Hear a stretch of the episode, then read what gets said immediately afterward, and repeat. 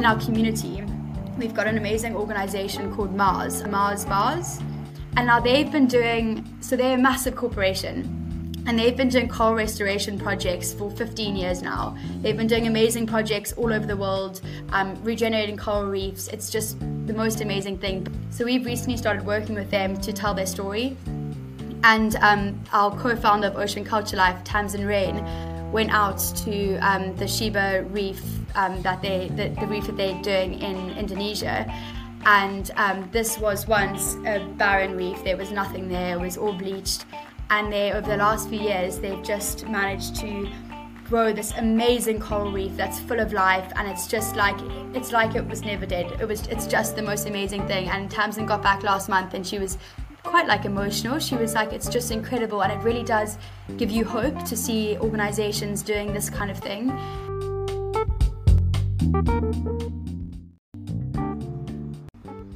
Hello and welcome to Rethink What Matters, the podcast dedicated to aligning the economy with the ecology and everyone for improved business performance, stronger families, and a greener, cooler planet.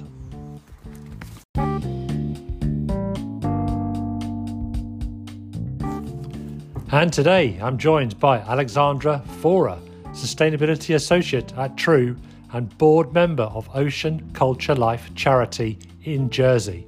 And we're going to be discussing marine conservation.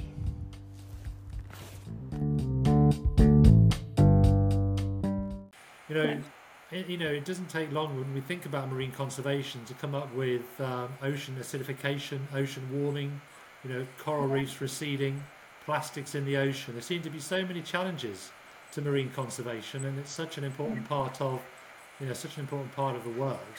But perhaps first if you could start off by telling us a little bit more about TRUE and Ocean Culture Life Charity and your roles there.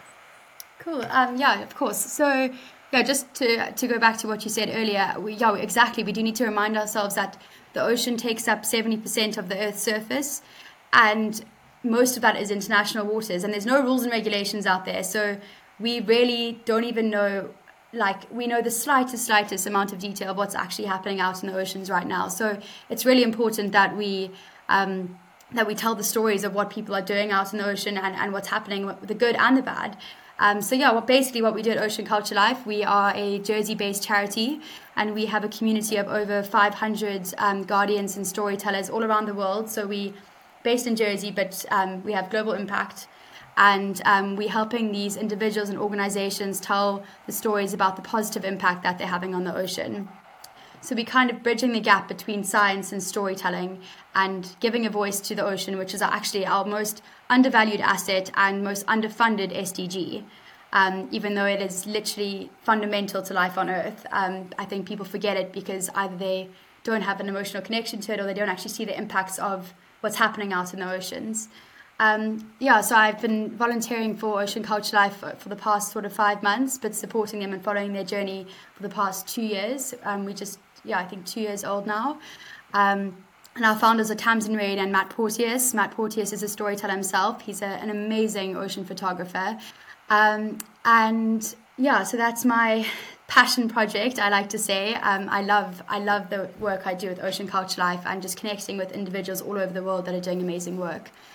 So my day-to-day job, but I don't like to call it a job, is I work for TRUE, which is a sustainability consultancy. And I say I don't like to call it a job because I love what I do. And it's all about aligning organizations to the SDGs, the Sustainable Development Goals, and helping them improve their impact across all the SDGs. Just recently, the ocean was in the news because it's been the warmest it's ever been. And what impact are you seeing that's having? What's the impact of that you're seeing? Yeah, so it's quite frightening. I think the record was broken and it's 20.96 degrees Celsius on average, which is far greater than any temperature we've seen in the past. And the knock-on effect of marine heat waves and marine temperatures reaching these kind of extortionate heats it's dramatic. There's a few points I can touch on with this. The first one is that the ocean is our largest carbon sink. It absorbs so much carbon from the atmosphere. I think it's more than 25% of carbon emissions go into the ocean. and the oceans are so saturated with carbon and reaching such high temperatures that they're unable to absorb carbon. So this carbon's now having to stay in the atmosphere, which then accelerates global warming even further, and then we're in this horrible cycle, you know. So that's the one thing. So the second thing is the sea glaciers are melting, and this is going to have a really negative effect on the sea levels increasing. And I actually, before this podcast, I was on LinkedIn, and I saw an article that someone posted on what's happening out in Slovenia, and they had floods this week. 2/3 of Slovenia was destroyed in the flood. And now the knock-on effects that this has on the social development SDGs and how much this is going to cost to like redevelop this country, it is terrible. And that's just one of the other things that we're going to get with these increasing sea temperatures. Right.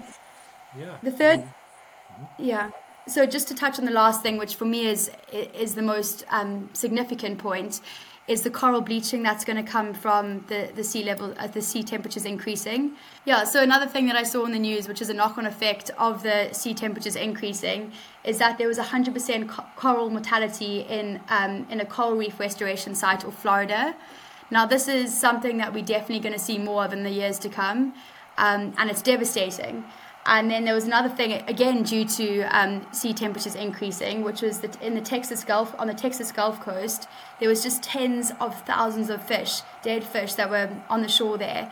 And it's really sad to see this, because it's only going to get worse in the years to come if we don't start to do something about it now. And the social development goals that we're trying to achieve as well are really going to be, the progress towards those, it's really not going to be great because of the knock-on effects of what's happening in the oceans. Right. Yeah, I mean, I've also heard that the ocean warming causes the ocean to expand, which is another driver of sea levels rising. Yeah, exactly. So there's going to be some coastal communities. I think Venice is one of them. Actually, I know Venice is one of them. It's already going underwater. And another topic that's often in the news is plastics in the ocean. There's this Atlantic garbage patch, and then there's the Pacific garbage patch, and you have stories about that. Actually, it's really frightening to see. I'm quite lucky in Jersey. We do a lot of beach cleans here, but we don't see it visually here. So we have at Ocean Culture Life, we have workshops that we run with the schools throughout the year, and we do beach cleans with them, and we educate them on the Sustainable Development Goals, but obviously focus on SDG 14 and the importance of SDG 14. And you know, they've grown up in Jersey and they don't see the amount of plastic on the beaches and stuff. And we show them pictures of what's happening around the world and what some shorelines do look like. I mean, in South Africa, it's crazy. You cannot walk a meter along the beach without just filling up a bucket of rubbish. It's so we're trying to not freak out the children in Jersey, but show them what's happening around the world and educate them on the impact that they as individuals are having if they don't recycle and use products sustainably, and think about what they're purchasing and think about the end life cycle of that product that they're purchasing. Right. And we do talk a lot about coral reefs and the receding, and they're so beautiful, aren't they, the coral reefs? But are they more important to marine life than just being very beautiful in terms of the marine ecosystem, if you like? Yeah, so a significant amount of marine life live and rely on coral reefs as their homes. Right. So when sea temperatures are increasing, it causes the algae that provides energy for the coral reefs. It causes the algae to expel. It's a way of the coral kind of cooling down in a way. But it expels the algae, and off the back of that, it doesn't have energy for photosynthesis, and so it dies. And we call this coral bleaching. And once coral has bleached, it goes this white color, and it's not so pretty anymore. I've seen lots of bleached coral reefs, and it's really quite emotional and scary to see. Because at that point, the ocean marine life there, the ecosystem has to move on and go find another coral reef. And yeah, I mean, just to tell you a story, I was in Bali a few years ago, and I love scuba diving. It's something that I've grown up with, and I've scuba dived in many different reefs in the world. And I went diving in off Gili in Bali and in Indonesia, and we got down to the bottom, and I expected to see this abundance of life. You know, it's Bali, scuba diving in Bali, and it just, as far as I could see, it was literally a coral graveyard, and it was the most emotional thing to see. There was absolutely no sea life there, no fish. It was just devastating. Really sad. But, you know, there is hope. Just to tell you another story at Ocean Culture Life, we have in our community, we've got an amazing organization called Mars. I don't know if you know Mars bars. Not Mars bars, you know, the chocolate bars. Yeah. Yes. Yeah, so Mars, so that's the conglomerate, and within that they've got a few other brands. And Sheba Cat Food, I'm not sure if you're aware of that, but Sheba Cat Food is one of their brands.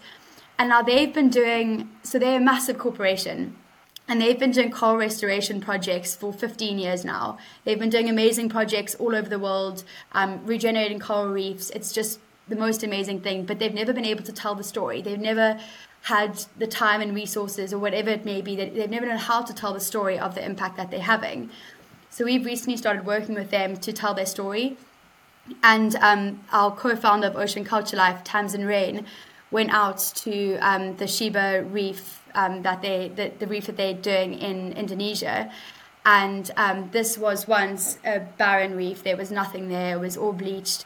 And they, over the last few years, they've just managed to grow this amazing coral reef that's full of life, and it's just like, it's like it was never dead. It's just the most amazing thing. And Tamsin got back last month and she was quite like emotional. She was like, it's just incredible, and it really does give you hope to see organizations doing this kind of thing. So yeah, it's possible then. So it's possible to restore bleached coral. So you can't restore it, as in you can't bring it back to life. Once it's bleached, it's bleached. But basically what you do is you cut off a small piece of coral that is still alive, and you tie it onto these structures. They're like star-shaped structures, and then it starts to grow, kind of like a garden. And yeah, they've planted like thousands of these coral restoration structures all over this reef. Right. And it's just grown into this amazing, beautiful ecosystem, and fish have slowly started to come back. It just began with like a few fish, and now there's like manta rays and turtles, and it's it's incredible.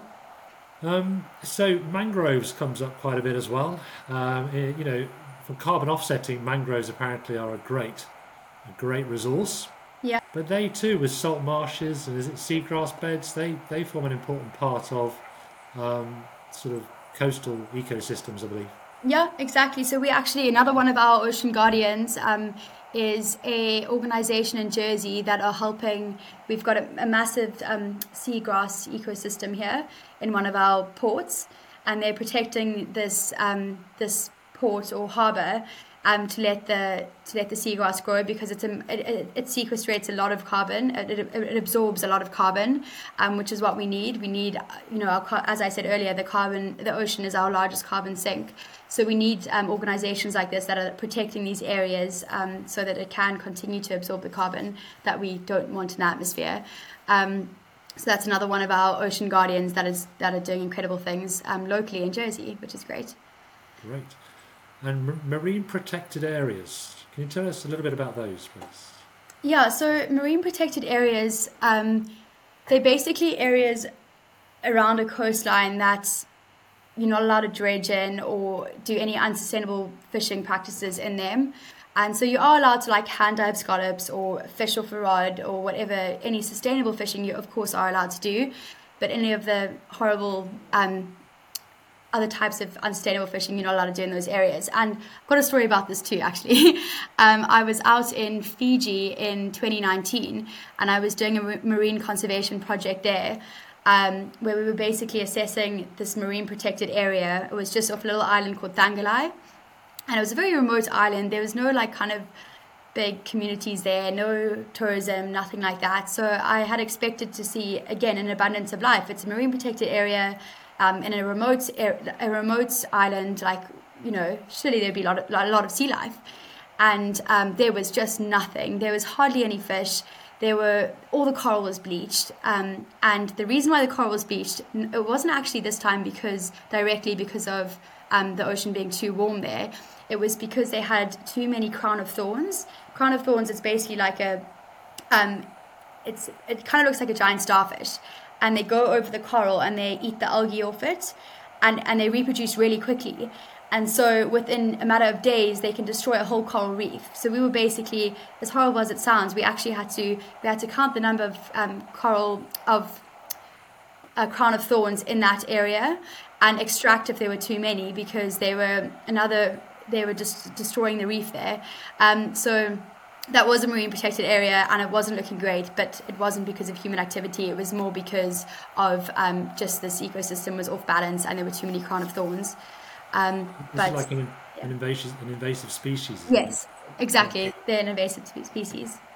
Habitat destruction is obviously a really big problem on land as it is below the sea, in the oceans. How much of habitat is habitat destruction do you see in the work that you're doing or in the stories that you're coming across? So one that comes to mind, a story that I actually heard recently, which is quite a devastating story. So again, out in Indonesia, there's a lot of coral reefs there. And the local fishermen, because of the coral bleaching that's happening out there, there's kind of a lack of fish in the sea as it is. And some of the local fishermen are going out and they have these like explosive bombs. They're called coral bombs, I believe. And they throw them into a coral reef. And instead of just, fishing a few fish, it destroys the whole entire reef, and all the fish float to the surface. And that's how they collect their fish. And so that's a good example of habitat destruction that's happening. And it's probably not only in Indonesia. It's, Tamsin was saying she was literally snorkeling the one day, looking over the Sheba Coral Restoration Project, and she just heard this poof in the water, and you just know, okay, that's another coral reef gone. And something off a movie. It's literally fish float to the surface. Yeah. Crazy. That's why we have to tell the stories of what's happening in the world, the good and the bad, because both can change your actions and help you do something about it. And that brings us on to perhaps there are cultural practices here. There are ways that people live and make their living, in terms of fishing. And how much of that is an issue for you?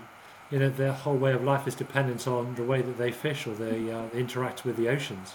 The main kind of worry that I have with the future that we are literally going to live in one day, because we're not doing enough at the moment, is the impact that by not achieving SDG 14, the impact that that's going to have on local communities.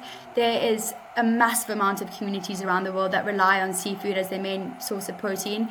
There are local communities all over the world that rely on fishing as a form of income, and I'm not talking about the big dredging horrible boats. I'm talking about local fishermen that are walking along the beach just trying to make a living and trying to have a job and making an income. So the impact that destroying the ocean is going to have on communities around the world is quite frightening. Yeah. And we talk a lot about, in the workshops that Ocean Culture Life do with the local school kids here, we talk a lot about the impact that the interconnectedness between SDG 14 and the other Sustainable Development Goals. And by achieving SDG 14, you can help achieve no poverty, which is SDG 1, and zero hunger, and good health and well-being, and affordable and clean energy, and decent work and economic growth. There's just so many connections between the SDGs. So by helping achieve SDG 14, you really are, off the back of that, impacting so many other SDGs. That's such a good point, and something which we try to focus on at Awardaroo as well. It's very much about joining up the dots. Yeah, and the dots are the SDGs. So the more joined up we are, the better. And SDG 8 is decent work and economic growth. Yeah. So for us at Awardaroo, that's the central SDG. If we can get that right, whilst supporting the other SDGs and making sure they are a part of decent work and economic growth, then we really create the future that we all want to see. And if we don't connect them up, then we can't do it, actually, I don't believe. And, the SDGs, they're embedded in 193 governments around the world, but not many people know about them, which is a bit crazy. Yeah. It is quite scary, the amount of people that don't know about the Sustainable Development Goals, and we really need to also, through Ocean Culture Life, we're also in a way just trying to give a voice to the SDGs and just, let that be a common language. Everyone should know about them. Yeah. And it's interesting you said that at Awardaroo, you guys focus on decent work and economic growth, because I actually wrote a dissertation on this when I was at university. I've always said that individuals and organizations always have one focused SDG. They always have one that they like to focus on, which is great. For me, that's SDG 14. But it is important that we, while achieving that goal, we look at all the other SDGs as well. So I guess at Ocean Culture Life, we've obviously focusing on SDG 14, but also keeping in mind and still educating people on the other SDGs, just as you guys are with SDG 8. I think you've just given me an idea for a great survey, actually. It's just to go out into the streets and ask people their favourite SDG. That's literally what I did in my dissertation. Right. Yeah. It's really interesting. And we do it at an organisation level as well. I sent out a survey once to the employees at our office, and I said, what is your favourite SDG and why? And it was so interesting to see that literally every single person had a different kind of focus SDG that they like to dedicate that little bit of extra time towards. Brilliant. So mammals, what's the impact that what impact are we having on the mammals in the oceans, the dolphins and the whales? I think there's going to be a major, and there has already been a major disruption in different ecosystems because of the sea temperatures increasing. And basically, big mammals are having to relocate to colder oceans, and that disrupts the whole ecosystem. And actually, I think it was 1 or 2 years ago when I went back to South Africa, and I heard stories about how shark livers were washing up on the shores. And this is something that no one had ever seen before, and we couldn't work out what was going on. Like, what predator does a great white shark have in the South African oceans? And turns out that it was the killer whales. They were coming up towards South Africa and going for the great white shark livers. And I think this is another thing that we're going to see more, not specifically this example, but we're going to see more frequently random events of, marine mammals being found in locations where they haven't been before, and maybe finding new predators or it's really going to disrupt their ecosystems. So aside from the storytelling, what else are you doing to get your message out there and to help with marine conservation? You mentioned some workshops that you're running. Yeah, so there's a few different things, and there's a few things in the woodworks that are coming out next year, which I can give you a little preview on if you'd like. So the one thing is, every year we run grants, where organizations donate to our charity to like a grant pot, and all of our guardians and storytellers will submit a story to us or a project that they want to do but they need funding for. And we will go through, we have external examiners that go through these grant applications, and they're also amazing, and we hope to get to a point one day where we can support all of them. But at the moment we support about 15 grants. I think last year we did 5, this year we're doing 15 grants. And we give them a bit of money to help them tell their story or expand their impact. And then another way, locally in Jersey, we run workshops with the different schools here, where we teach them about the Sustainable Development Goals and focus on SDG 14. So what's to come, which is super exciting for Ocean Culture Life. We've had quite a few organizations recently come to us and ask how they can help. And I'm talking like big law firms and like massive corporations in Jersey. And they've said, how can we help? Can you guys run a CSR day for us, which is a corporate social responsibility day? And CSR days are great because they create impact, and it does do something, whether it's beach cleans or helping out at a workshop, whatever it might be. But we really want to expand on that impact and take organizations through a partnership journey. So what we're implementing from next year is we're basically going to take organizations that want to get involved in Ocean Culture Life and support us through CSR days or donating to us.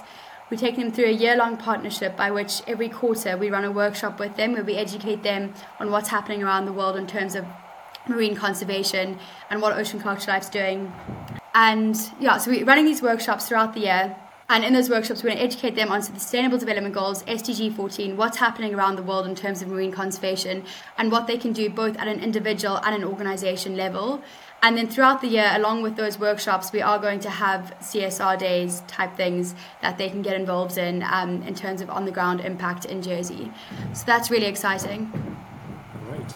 And how can they reach you if they want to find out more about that? Where should they go?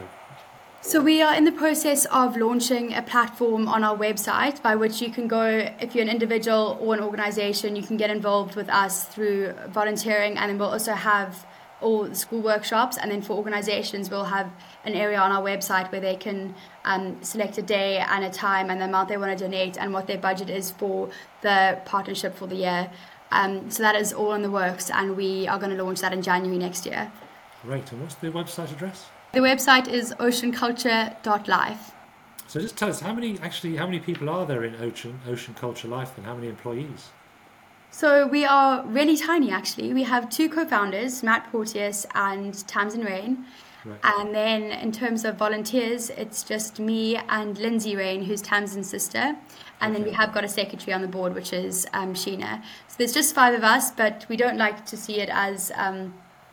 we're the only people on the team, because we really have a community, and it's the community that's part of the team. You know, they are the brand, and they're telling the stories. So, what's your biggest frustration? So my biggest frustration, or I guess I want to frame it as the message I want to give to organizations and individuals separately. My biggest frustration in terms of organizations is that they just aren't doing enough. In the last few months, we've seen the impact of climate change and global warming on the oceans and on the land, but specifically for us on the oceans. And that should be enough to make you want to change the way you do things. We really, really, really need to reduce our carbon emissions. We are fastly approaching the 1.5 degree global warming Paris Agreement number that we've all been seeing everywhere for the past few years.